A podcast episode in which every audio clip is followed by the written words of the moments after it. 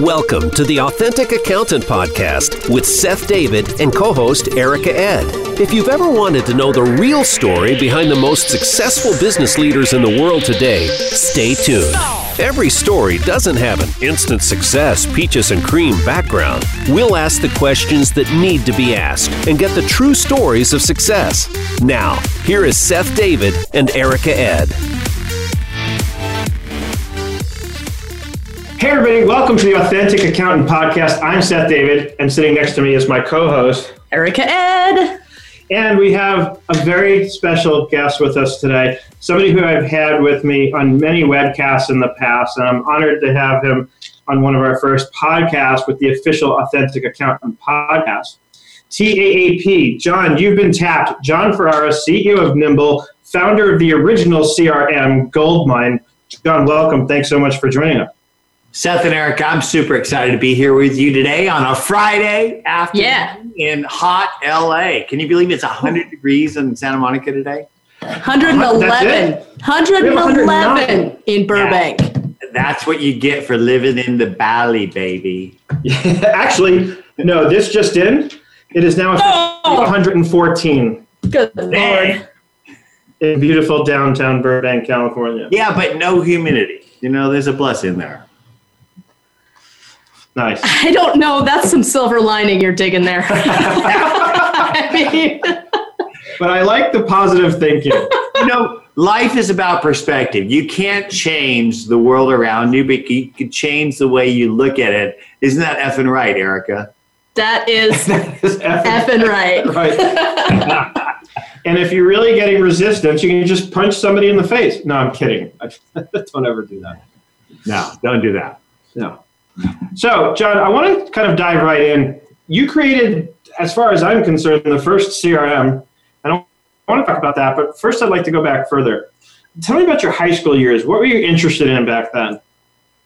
Well, you know, I always sort of marched to a different drummer, and um, I went to Monroe High School in Sepulveda, now called North Hills, because all the cities changed their names to to improve their real estate values. But Sepulveda is a town in the center of the San Fernando Valley, and it was public school, and um, I just didn't really fit into the gifted classes that they put me into, so I found myself in this thing called SWA, School Within a School. It was started within Monroe High by these teachers who wanted to teach children more like college students, to empower them to learn in an alternative way, to sit in circles, to call the teachers by their first name, to read things like Thoreau, and to learn about what the CIA was doing in Chile, to really march to a different drummer in life. And, um, and it really empowered me to seek out my own destiny and to take chances. And, and, um, and I, I don't think I'd be who I am today without the dedication of those teachers that created SWAS. In fact, we still get together every summer at their house. And one of the teachers was a survivor of Auschwitz, Natalie, Wow. who was my history teacher.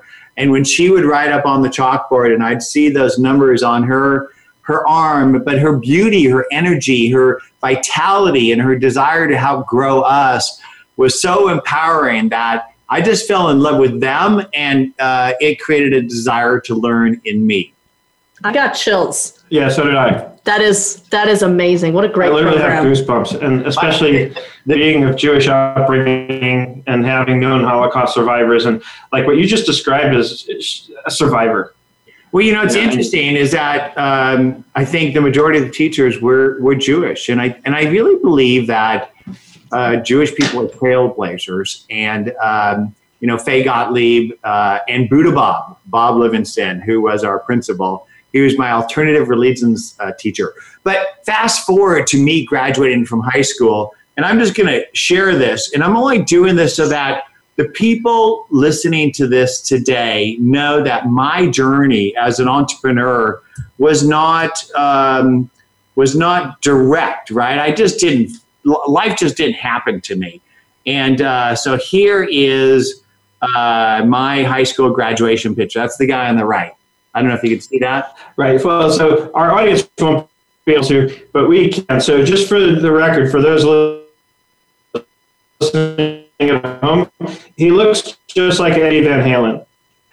I think it's more like High school. Jesus, but nevertheless, It's amazing. uh, so, so it's genius. but but and I'm so I'm just going to pause the the screen just so because you can't see it anyways. But what what you see there is a young man who's 18 years old who was pretty bright, but not necessarily didn't do the A through F requirements to get into a university. I majored in um, granola, uh, Birkenstocks, Grateful Dead concerts, and other miscellaneous things that you do as a high school student. So I had to actually dig in and, and really um, get my life on the path that it needed to be on. So that summer, 1978, I cut all my hair off and I bought an Apple IIe. Now, my Apple IIe in 1978 cost me $3,600, and uh, and it um, it uh, it it had a computer that was 16k of RAM, a cassette drive, a nine-inch green Huh. display, and um, and yeah, that was it. And there wasn't any software for it to really speak of. Uh, so so basically, Amazing.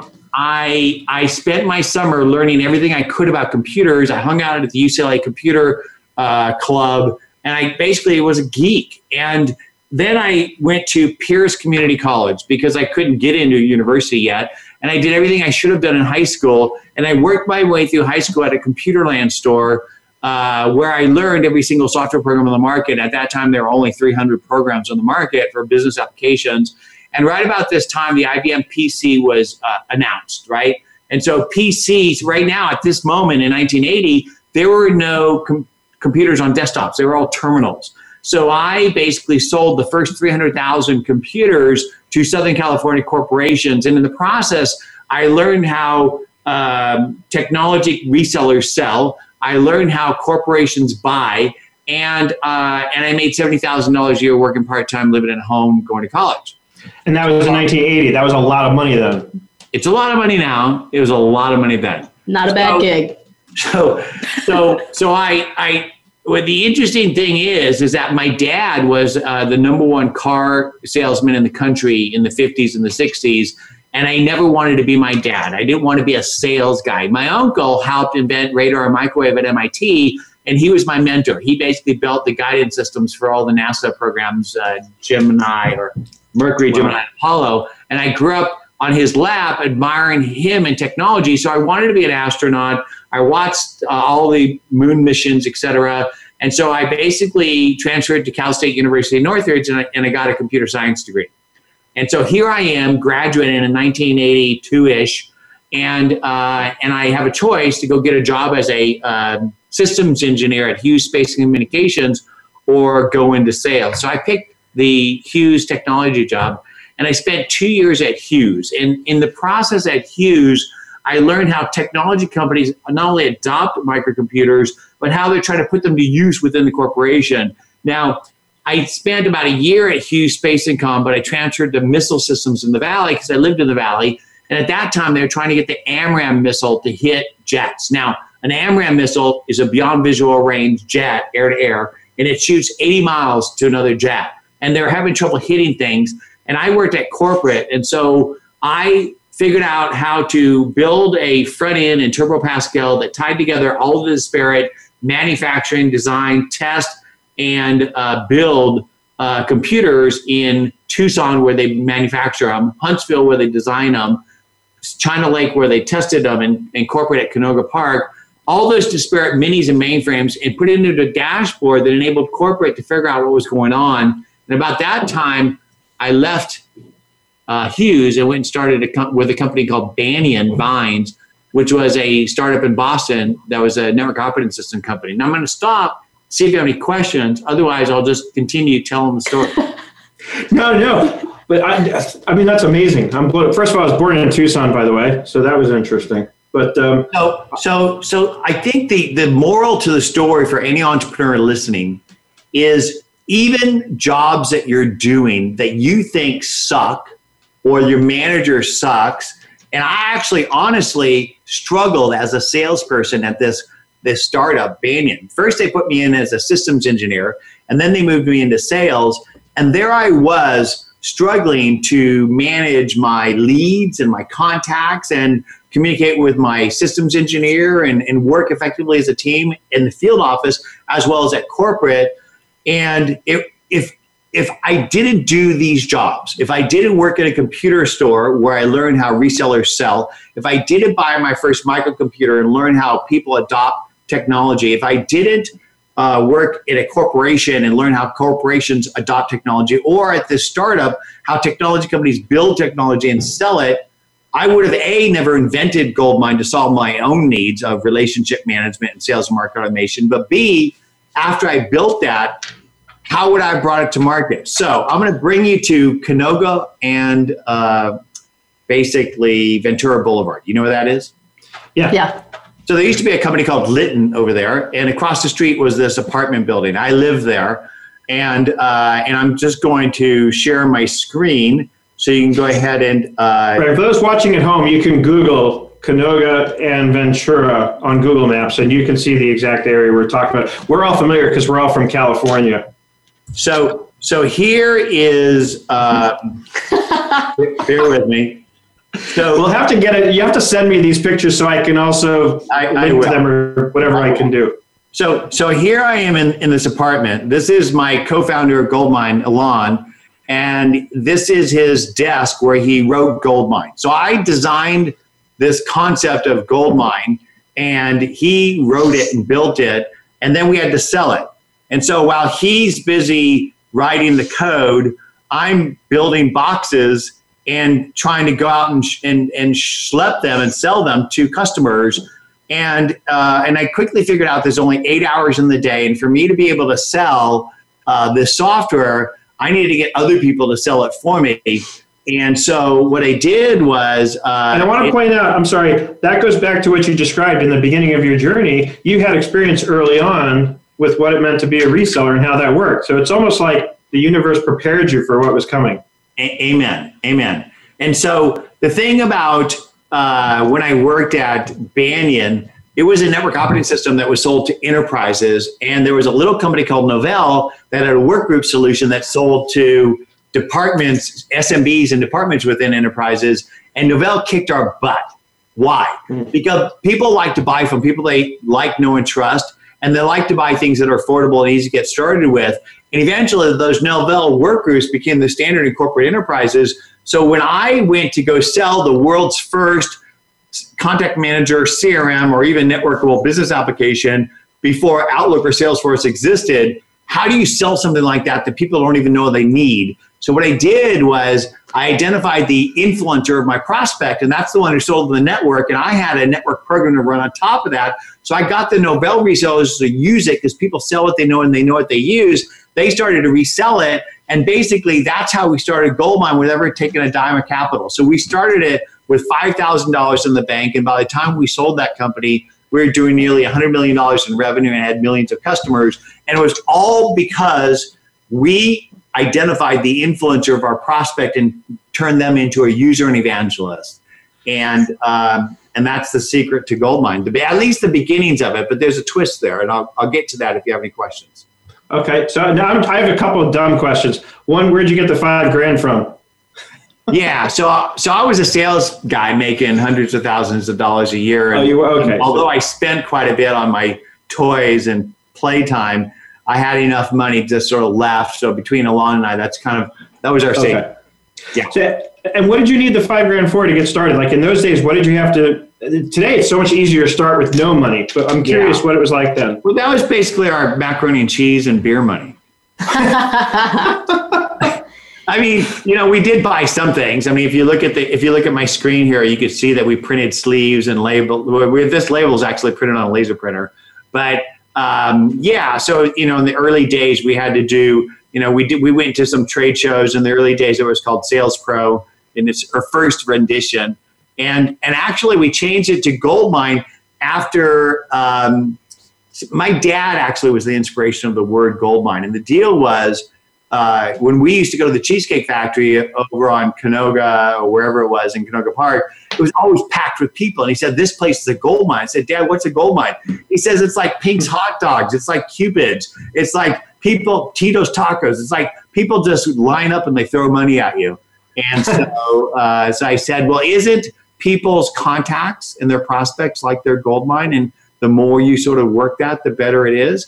And so, so we basically got to the point where we are making fifty, hundred thousand dollars a month in revenue, and we moved out of our apartment and we moved into a sublease across from Joe Weider's um, um, headquarters, where they basically make those muscle magazines, and and we started to grow. But about this time, Microsoft hired the former founder of Banyan, and they built NT Server, SQL Server, and Exchange Server, and they ate Novell. So Microsoft doesn't innovate, they iterate. They wait for somebody else to build the market, then they come out with a product that's big enough. Once a market has grown enough and they build something that is good enough, and then they use the muscle of their hundreds of thousands of VARs and billions of customers. And we saw the writing on the wall, so we basically built an enterprise version of Goldmine because the our customers were saying, well, we love the DBase backend, but we want something more scalable like SQL. And they said, we love the email uh, integration with IMAP and POP, but we want something more secure. And so we basically built Enterprise Goldmine that said you needed SQL Server, Exchange Server, and NT Server to run it, thereby solving our customers' needs for a scalable solution, solving our VARs need where they made $10 on every dollar of Goldmine on products and services. And we became the number one Microsoft ISV, and Ballmer would do the monkey dance at a conference every year which is where, by the way, I think he got the idea of buying Great Plains and building Dynamic CRM. But this basically gets us to about 1999, where we'd run the company for about 10 years, and uh, and you know, I, I just I got to the point where I said, I've done this for 10 years. I really haven't seen my friends in 10 years. I don't spend much time with my family, and how much is enough? So we sold the company in 1999, and uh, and I retired. So this is a good point to uh, stop on for a minute because first of all, I want to just recap because some of that you know was kind of quick. I think the, the key strategy was you put the product in the hands of the people who were talking to the people who would use your product, right? Yes. That was Novell. And of course, you made a really good product, and, and it started with solving a problem that you had. Yes. And what was that problem exactly in 30 seconds or less? So essentially, they put me in sales and gave me sheets of paper called leads, which are really phone numbers of IT people in big corporations. Said go get them. So I'd call, cold call them, make notes on the paper, put my appointment to my day timer. I'd communicate with my team with Pink while you're out slips. I'd, I'd and email. I'd have my network scheduler to schedule my appointments, but email and calendar weren't connected to the most important ingredient, the contacts and there was no program that integrated email contact and calendar. Plus, I did my forecast on a pipeline or in a spreadsheet, and I wanted forecasting and some drip marketing all integrated to contact management. And back then, there was no Outlook and there was no term CRM. So I basically invented contact management and CRM and sales and market automation. Gotcha. All right, we got to take a quick break and pass the basket. So we're going to do that, and then we're going to come back after the break, and we're going to find out what happened next in Jon's story. So, so Erica, did you know that I used the original DOS version of QuickBooks? I did not know that. My first job in college, I was using the DOS version of QuickBooks by Intuit. Wow. And it's amazing. One of these days, I'll have to show you a video of what that looked like. Yeah. And how far it's come until today. Yeah, unbelievable. Because when I think about what it's come to and what we're doing with QuickBooks Online now and QuickBooks Online Accountant, I mean, we're building our accounting business based on lightning pace efficiency and QuickBooks Online Accountant as well as QuickBooks Online make it really easy for us. Right? The efficiency we're able to create by using QuickBooks Online and the apps have made it so that we can get the work done that would normally probably take a staff of 10 to accomplish. So I don't know how others are doing it, but I'm so glad we're using QuickBooks Online and QuickBooks Online Accountant. Think you've seen everything there is to see in online television? Let us surprise you. Visit VoiceAmerica.tv today for sports, health, business, and more on demand 24 7. Nerd Enterprises Incorporated is a numbers agency. We offer a wide range of services from bookkeeping to financial modeling and cash flow projections Our consulting services enable you to do what you do best by giving us the accounting and back office tasks that we do best. Nerd Enterprises Inc. is one of the worldwide leaders in QuickBooks, Microsoft Excel, and other productivity based training. If it's one to one or one to many, we log in with you so you can share your screen and we get you through it. Plus, all sessions are recorded so you can review those recordings anytime you like afterwards. For more information, visit nerdenterprises.com. The Voice America Live Events channel is here now to showcase your corporate, individual, or organization's live event. Visit voiceamerica.com forward slash live events to see all of our past live events and find out more. Whether it's a multi day conference, special speaker, or single day event, we've got everything to make your event a success. We can do a few hours or a few days. For more information about taking your event to the next level, call Jeff Spinard at 480 294 6417 or email info at voiceamerica.com. Again, that's Jeff Spinard at 480-294-6417 or send us an email to info at voiceamerica.com. Voice America is where you are and where you want to be. Join us around the globe as we broadcast live from some of the most interesting events available. Don't forget to view all our live events, including on-demand access to past events that you may have missed by visiting voiceamerica.com forward slash live events. Intuit QuickBooks is dedicated to powering prosperity around the globe for accountants, small businesses, consumers, and the self employed. With products and services like QuickBooks Online Accountant and the QuickBooks Pro Advisor program, accounting professionals can save time, grow their practice, and act as strategic advisors to their small business clients. By working together as partners, Intuit can help you leverage the latest technologies and work with you to create tomorrow's future innovations. Go to QuickBooks QuickBooks.intuit.com to find out more.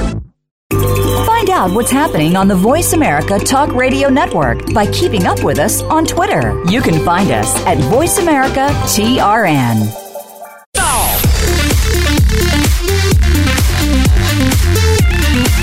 Listening to the Authentic Accountant Podcast. To find out more, email Seth at nerdenterprises.com. That's Seth at nerdenterprises.com. Now, back to the Authentic Accountant Podcast. Okay, welcome back, everybody. So, Jon, when we left off, you sold Goldmine, and then what happened?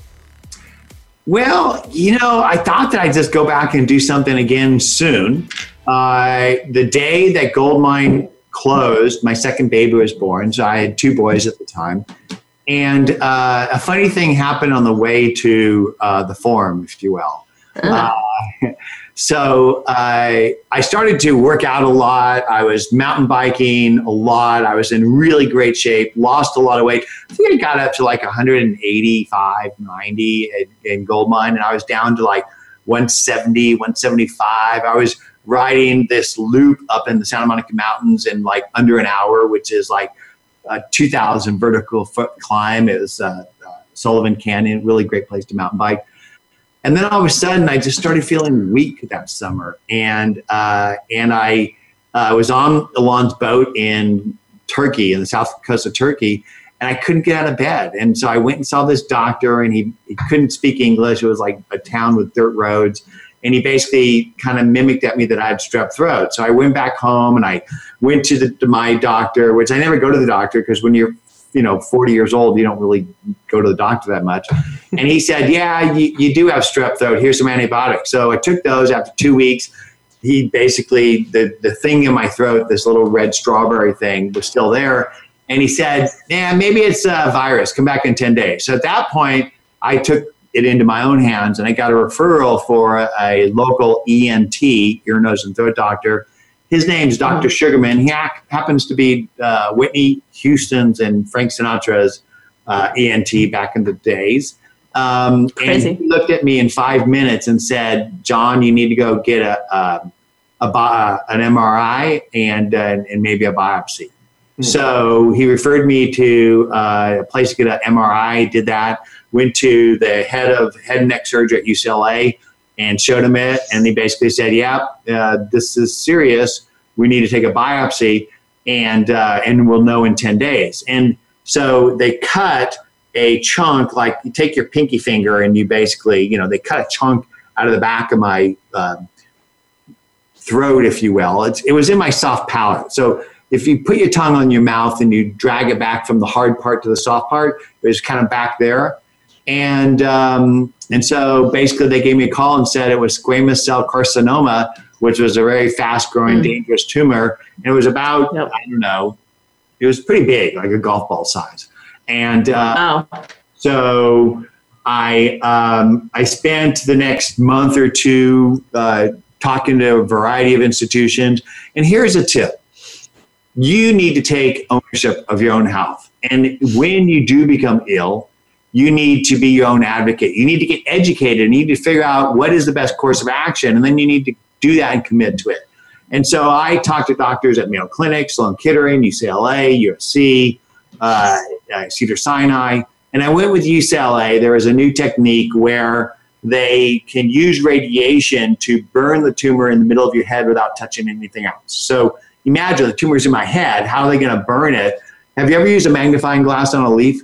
Mm-hmm. Mm-hmm. So you could focus the beam on the leaf. You could focus radiation in the center of your head and aim it in such a way it doesn't hit your taste buds or your salivary glands, which today I still have those. And knock on wood, they burned it and I survived. But wow. going wow. through that process, you know, you, you, when you come close to dying, you really evaluate life mm-hmm. and, and yourself and things. And I and I and I got to this sort of I not only committed to a Western task of medicine, but also some Eastern homeopathy as well as some meditation and uh, and some growth things that I was doing. Not like growth drugs, but just spiritual growth. Mm-hmm. And I, after getting healed, I came to a conclusion which became my philosophy of life. And here it is that we are on this planet to grow our souls by helping other people grow theirs. And that's mm. it that all you leave on the planet is the vibrations of the moments that you've been connected to another human being or to parts of the universe itself, right? Mountains, whatever. And all you leave is the vibrations, the moments of the connections that you've been with that person. And our purpose is to be present and aware enough to listen, to learn, to find ways to ideally add value, even if it's simply given a smile which is the the cheapest and best gift you can give to another human being. And that's it. So that's all you leave this planet with. And, and Seth, that's why I love you, man. That's because our relationship isn't about QuickBooks or Nimble or, or really anything. It's really adding value to each other. And I think that we teach and we learn from each other over the many years that we've been friends. And so um, I think that's what we did at Goldmine. We helped other people grow at scale and along the lines of this, as my kids grew, I had another child, a baby girl, and they all got into uh, grammar school, and they basically, I had time on my hands. So I started to use social media around 2006, 7, and 8, and I immediately saw how it's going to change the way we work, play, buy, and sell. And I started to look for a tool that helped me to manage my social conversations because I was going to Twitter and Facebook and LinkedIn and managing all these conversations in these distinct places and I found something called Hootsuite that allowed me to manage the conversations, but the conversations weren't connected to contacts. And so I said to myself, well, really, there's a need to integrate conversations to contacts so I could then build this database of contacts that I'm connecting to in all these disparate places. And so I started looking for a contact manager that integrated social. And what I found was that contact management was broken. Now, contact management at that time had evolved from Exchange Server and Outlook to cloud based solutions like Gmail, G Suite, and iCloud. And in all those platforms, email, contact, and calendar are three separate programs, or three separate tabs. So if you go to a Google contact record, which you never do, by the way, if you do go to your Google contact record, there's no history of interactions on email, calendar, and there's no, or social, and there's no information about who they are. It's only information that you type. And so if you go to your inbox and you get an email from Jon Ferrara, you don't have the history of conversations that you and the team have had with Jon Ferrara, let alone who he is, let alone the ability to follow up and follow through or take a note or schedule a task. And so I said to myself, well, contact management is broken in and of itself because contact should be linked to email and calendar and social. And then I started looking at CRM and saw that CRM isn't really about relationships. Now, CRM stands for customer relationship management, but it should really stand for customer reporting management because CRM systems are designed for reporting and for management, command and control, not for relationships. Most business people build relationships in email, in spreadsheets, or in in um, in social now.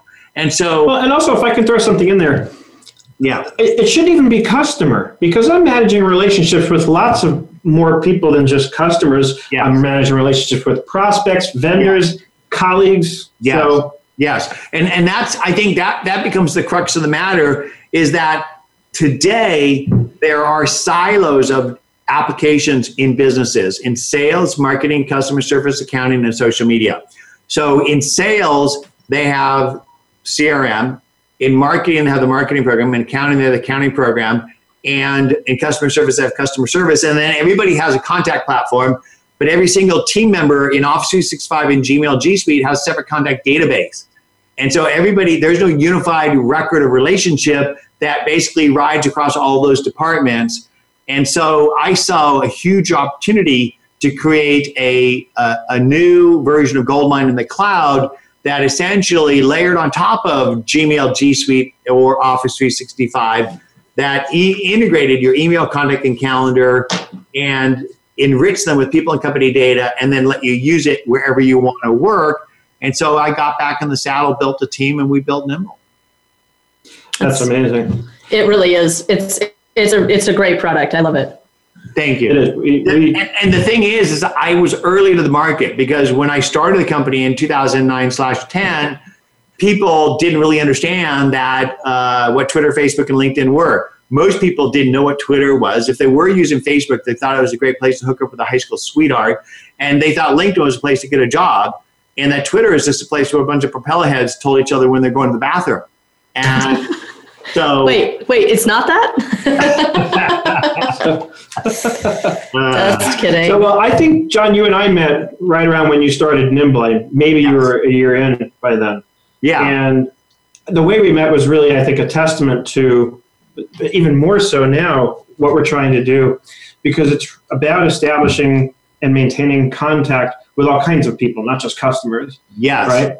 yeah, Yeah, I went to a party that I was invited to about, in those days, it was a release of what was then a new operating system for iPhones, I think. Or maybe, no, maybe it was Android, whatever it was. It was Lollipop or Ice Cream or whatever they called it. That's Android. And yeah, and then, and I met a guy who worked for you. And he, after talking with me for a while, was like, you got to talk to my boss, Jon Ferrara, because I think you guys should talk because there's a lot of overlap and synergy between what you guys are doing. Because I was telling him what I do with content, and you know, and then it was it was perfect. And I I remember when we met, and I remember we discovered that we had your brother in common. Yeah, he was a customer of yours. yeah, he had been a customer of mine, which was great. So fast forward today, uh, you know, of course we use Nimble in our company exclusively, and in fact, recently, last week, as of the time we're recording this, I did a webinar like I do every Friday and showed people, among other things, how I use Zapier to grab information from a forum that people fill out in Airtable and then takes that data and pulls it out of Airtable and it pushes it into QuickBooks Online and creates a new customer for me. And it pushes it into Nimble and creates that contact information for me. And I got to say, it's such a lifesaver when I can go and pull up a contact and I can see emails that Erica has exchanged with them. And like you said, this way I have context and I can look at something before I get on a phone call with somebody and understand what the conversation has been so I can go into it and speak to the person intelligently. Amen. And, and and that's what everybody loved about Goldmine was that when you bring up a record, you have context, the history and actions that you and the team have had. And the beauty of Goldmine was everybody in the company used it, not just salespeople, because it was Outlook and Salesforce combined. So everybody lived in it. So everybody was on one page, which goes back to the point that you made earlier, which it's not just prospects and customers you need to connect to in order to grow your business. Ideally, you're connecting to at Nimble, we connect to editors, analysts, bloggers, influencers, third party developers, investors, advisors, and prospects and customers and their influencers as much as possible. And, and Seth, you are an influencer, right? You are the trusted advisor of, of thousands of businesses, right? Mm-hmm. So if you're going to scale a business, you need to identify the key influencer of your core constituency in and around the areas of promise your product. And that's how we built Goldmine. And guess what? It's how we built Nimble. So mm-hmm. let's talk yep. about how we got the Nimble brand out of the garage of my backyard. So, so here I am in my garage, my backyard, starting Nimble in 2010ish. People don't know they need a social CRM. They don't know what social selling is. We pioneered all this before it was popular. How do you bring it to market? And back in the day, there weren't resellers selling cloud based software like there was in the Novell days because most resellers were still selling on prem. So, what I did was I figured out who are the influencers in sales, marketing, and social media and went and began to share their content in order to attract people who want to become better, smarter, faster at social sales and marketing. And I hashtagged the content pound sales, pound marketing, pound social, and I attributed their name, which attracted people who want to learn more about sales and marketing and social, or that were audiences of that influencer, or the influencer themselves, which we then started a conversation with the influencer and turned them into a friend, nimble customer, and evangelist. And that's how we built the Nimble brand globally without spending a dime of money on marketing. That's amazing. Brilliant. So we're going to take a break in a few minutes, but before we do, Erica, what are you taking away from all this? I mean, I heard Jon you describe going through one of the darkest things a person could possibly go through, right? You said it. You thought you might die. Yeah. Right? And you talked about how you got through it. You started to recognize what was important, and that's where you put your focus. And it made you. It sound. I what I got out of that, and I had chills, and you almost made me cry. Actually, is how you start to place emphasis on the things that are most important as a result of that experience. Erica, what did you take away? Yeah, no, I agree. I think that's that's the key in anything we do in life and in business is, you know, if we stick to what's important, right? That that's where our, our success is. But I, I really appreciate the strategy of how you, you know, with Goldmine and then and then you repeated it with uh, with Nimble in the strategy of getting the product to market. Um, I mean that's that's valuable. That is that is probably one of the most valuable things for a business owner is is that strategy. And this can be applied to anybody listening today because I truly believe that your network is your net worth. Your personal brand, brand plus your professional network will help you achieve your goals in life and your goals in life should be serving others. That yeah. I believe service is the new sales. The more people you can outgrow, the more you will grow and if you enter into every interaction, every conversation, every opportunity with the intent to listen, to learn, to find ways to add value to that other person, you can build a gold mine. I know I did. Right. There you go. I mean, and, and there's so much truth to that. I think there are there are millions of products and, and millions of people who are all doing the same thing today. Mm-hmm. And the thing that really makes companies and, and, and products stand out is that level of service.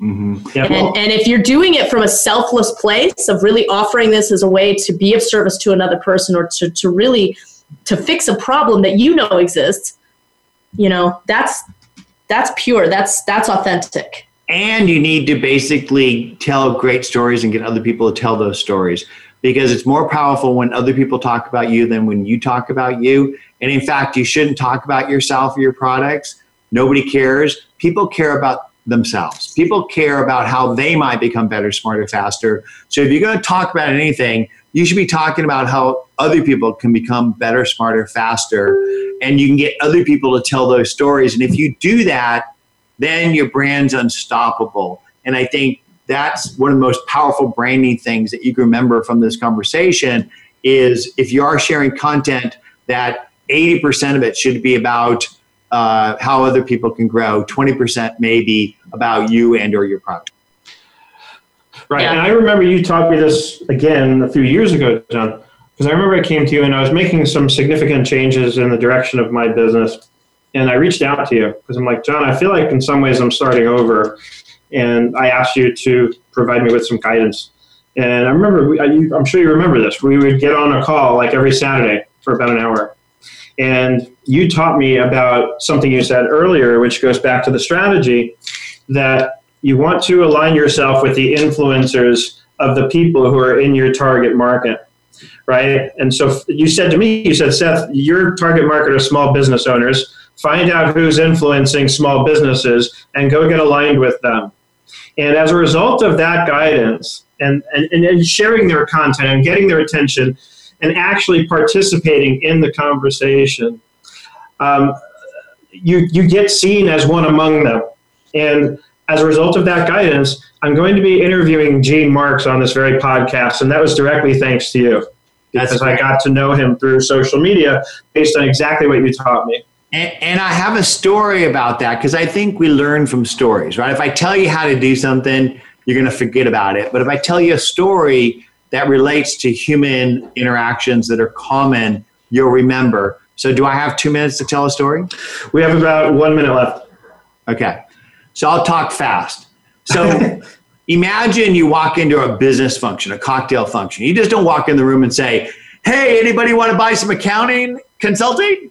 You, you, you, walk in the room and you look around. You identify people that you might want to connect to, the other thought leaders in the room, and you go and stand adjacent and you listen to the conversation. And then you learn from the conversation. You begin to add value to the conversation, just like a jump rope. You don't run up to the jump rope and jump in. You step next to it and you wait for your moment. And so if the conversation's going like this, that, or the other thing, and you add a little bit of value, say, oh yeah, you know, I remember when this happened, or have you ever thought about that? Or, and somebody's going to turn around and look at you and go, gosh, Seth, you seem to know a lot about accounting. What do you do? Well, in fact, I'm a QuickBooks consultant and I've been helping tens of thousands of businesses. Oh, tell me more about that. And all of a sudden, you're having this deep, wonderful conversation with this influencer, Gene Marks, other people walk in the room, they say, Oh, who's that guy standing in Gene Marks? He must be one of the influencers. And all of a sudden, you are one of the influencers. Right, right. And yeah. on that note, and it's a perfect note to end on, what you just described, Jon, is something I started doing the day I started Nerd Enterprises, which is to build a business that's based on a program of attraction rather than promotion. Amen, brother. All right, let's take a quick break. Think you've seen everything there is to see in online television? Let us surprise you. Visit VoiceAmerica.tv today for sports, health, business, and more on demand 24 7. Nerd Enterprises Incorporated is a numbers agency. We offer a wide range of services from bookkeeping to financial modeling and cash flow projections. Our consulting services enable you to do what you do best by giving us the accounting and back office tasks that we do best. Nerd Enterprises Inc. is one of the worldwide leaders in QuickBooks, Microsoft Excel, and other productivity based training. If it's one to one or one to many, we log in with you so you can share your screen and we get you through it. Plus, all sessions are recorded, so you can review those recordings anytime you like afterwards. For more information, visit nerdenterprises.com.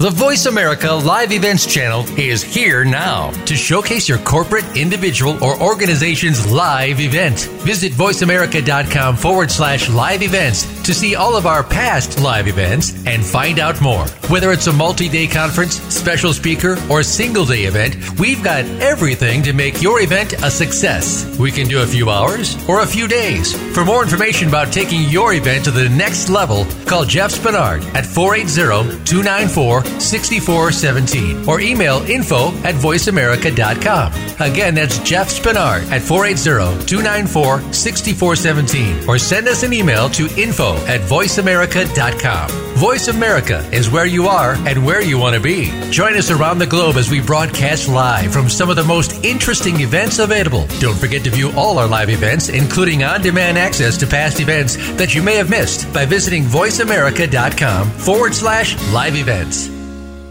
Intuit QuickBooks is dedicated to powering prosperity around the globe for accountants, small businesses, consumers, and the self employed. With products and services like QuickBooks Online Accountant and the QuickBooks Pro Advisor program, accounting professionals can save time, grow their practice, and act as strategic advisors to their small business clients. By working together as partners, Intuit can help you leverage the latest technologies and work with you to create tomorrow's future innovations. Go to QuickBooks QuickBooks.intuit.com to find out more. Find out what's happening on the Voice America Talk Radio Network by keeping up with us on Twitter. You can find us at Voice America TRN.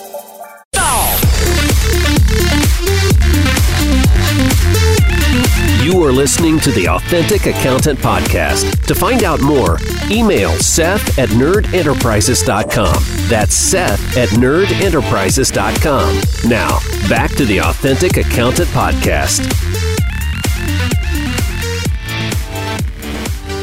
Welcome back, everybody. We're talking with Jon Ferrara, CEO of Nimble, formerly CEO of Goldmine.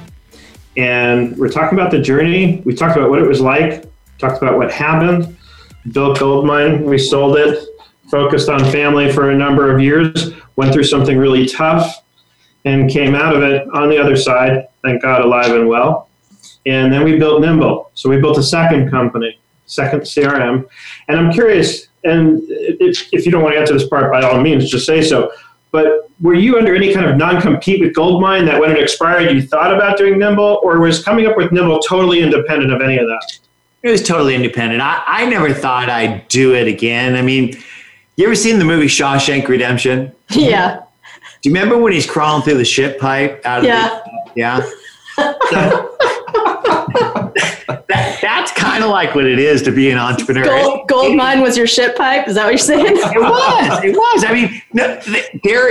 It isn't easy to be an entrepreneur. Nobody hands you shit, and and you've got to crawl through shit to make shit uh-huh. happen.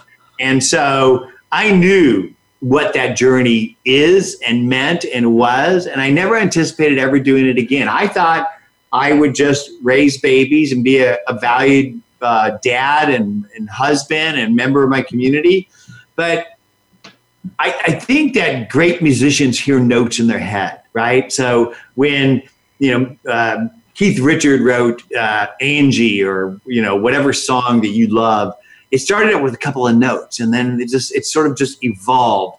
And so I, uh, you know, it, it evolved for me, and and I just felt the need, like the passion to go do it. And it also aligned with my belief of my philosophy of my goals in life is that we're here to help other people grow. And I saw an opportunity to help millions of, of new business people grow around the globe. And so that's why I got back in the saddle. But, but there's an interesting twist to the story that brings it full circle. And here's the twist. So when I started Goldmine, it was a layer on top of Novell, which was the operating system of a business. When I started Nimble, it layered on top of Gmail G Suite, which was the Novell of the era. Think about it. If you had PCs and hard drives and printers, you connected them with Novell back in the day. But when you did it in the Google Cloud era, you didn't need Novell server or switches or anything. It was all wireless, and you basically needed no, uh, Gmail G Suite to have email contact calendar and drives in the cloud and to run cloud-based software. So that was our Novell, and we basically aligned ourselves with Google and went to market with them and their customers, and it was amazing. But guess what happened? Guess who knocked at the door? Microsoft. Microsoft. because Microsoft doesn't innovate, they iterate. They wait for somebody else to build the market, then they come out with something good enough. And they came out with Office 365. And when Office 365 came out first, it was like, really? It's like, it just wasn't there. But Microsoft doesn't stop. And I truly believe that Satya is an amazing leader and he's transformed that company. And Office 365 has now eaten uh, Gmail G Suite. There are over 180 million Office 365 customers today, which is a fraction of the billions of customers that are still on Exchange and Outlook. And there's 7 million G Suite customers. So it's literally game over. And we saw that happening four years ago where we built onto not only Gmail, G Suite, and iCloud as email, contact, and calendar, but also Office 365 and began to partner with Microsoft in some go to market strategies, which has now resulted in Microsoft signing a reseller agreement with Nimble, where they are reselling Nimble with Office 365 worldwide through their resellers. In fact, I don't even have to sign a contract with resellers. Microsoft is my representative. All I need to do is get a reseller interested, and they basically will buy Nimble right from the same portal that they buy Office from. And Microsoft is bringing us into the resellers and recommending us as the simple CRM for Office 365 because they believe we make Office 365 sticky and, and get it sold, which is basically what we did with Exchange Server, NT Server, and SQL Server. We were the third party product that sold the first party product and made it sticky. And now we're doing that with Office and have since signed up Tech Data and hosting providers like Endurance, which owns Bluehost, DreamHost, and HostGator, signed up uh, you know large distributors and resellers globally. But what's most exciting is now we're becoming the gateway drug to Azure because Azure is the holy hmm. grail for businesses. Think about it. Five years ago, businesses said, I'm never moving my servers to the cloud. More recently, they've dipped their toe in the water with Exchange Server becoming Office 365 servers, moving that out of the closet. And soon it'll follow all the rest of the servers because it isn't a business today that hasn't been hacked or won't be hacked. And they can't afford to maintain the servers and the firewalls. Basically, maintaining servers will become a thing of the past. And if they're going to put their servers in the cloud, they already drink the Microsoft Kool Aid. So they're going to put it in there we're going to build Nimble so you basically hit a button and all of a sudden your data is just sitting there in Azure and can automatically talk to all your other systems through things like Power BI Flow and Power Apps, which we're going to embed. And basically, we're going to be the third party product that drives first party adoption of Microsoft's crown jewels, including Dynamics CRM, who we are an active partner with today. In fact, if you were to talk to ask Marc Benioff or the people that started Dynamics CRM, what's the one product that you used to, that you converted mostly from when you basically launched your CRMs? And they'll say, if they're not lying, Goldmine.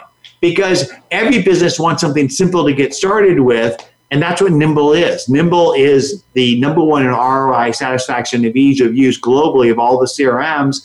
And I believe that we can then upsell people into Dynamics and actually make a piece of that action. And when they do use Dynamics, they could use Nimble as the as the engagement piece because you have to go to Dynamics to use it. Nimble lives in your Office 365 and all the other business apps that you use, and we bidirectionally synchronize with Dynamics. So we basically enrich your 365 and Dynamics context and then let you use it anywhere as you work, including back inside of QuickBooks.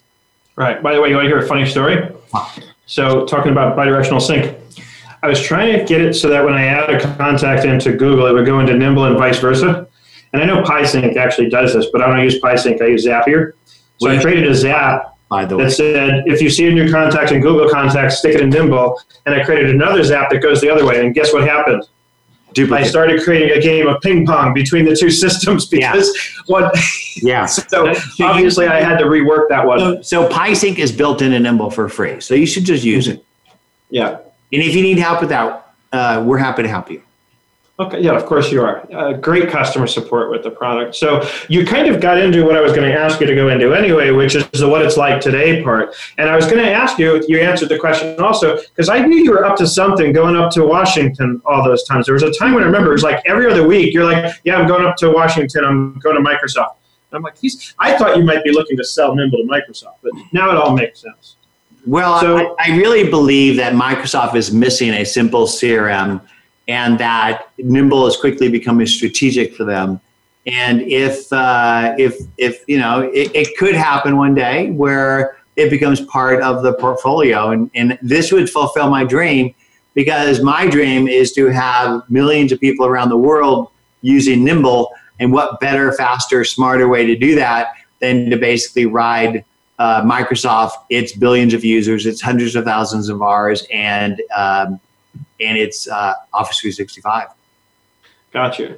So, aside from what you've already told us, well, let's talk about the product specifically. What's on the roadmap in the near future? What are we good? I mean, some of the stuff we should talk about first that you've done that's amazing is, and I use this a lot now, the feature where I can go search out somebody's contact information. So if I don't have somebody's email, I click a button, and if that email address is out there, Nimble pulls it in for me, which makes it really yeah. easy to reach out to.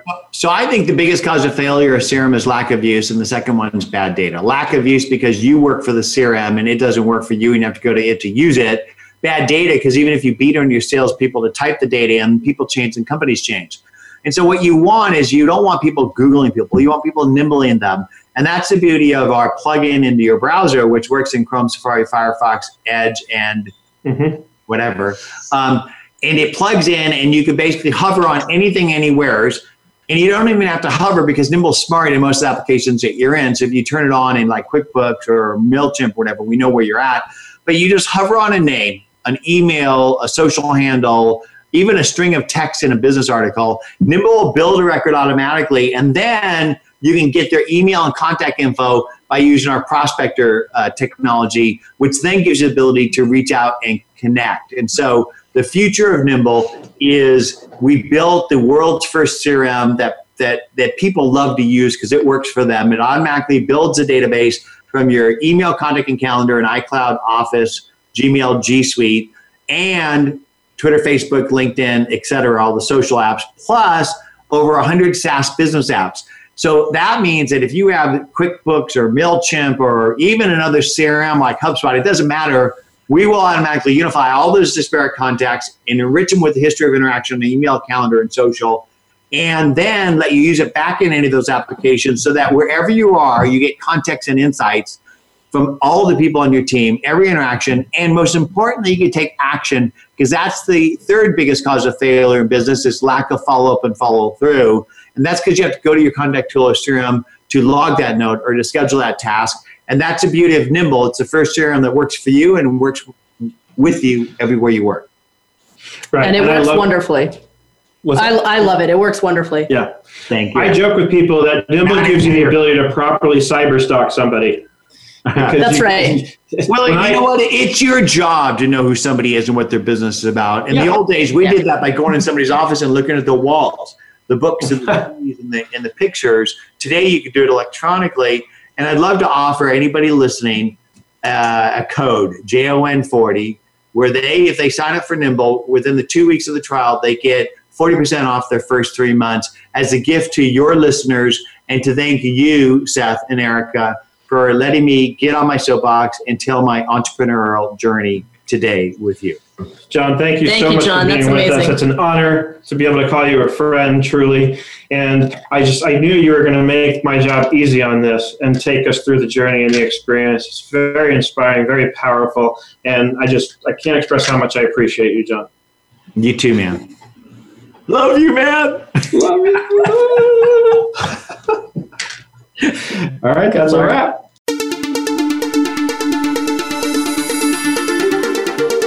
Thank you for tuning in. New episodes of the Authentic Accountant Podcast are heard every week on the Voice America Business Channel and on your favorite podcast site. Please join Seth David and Erica Ed again soon for another edition and another complete story of success.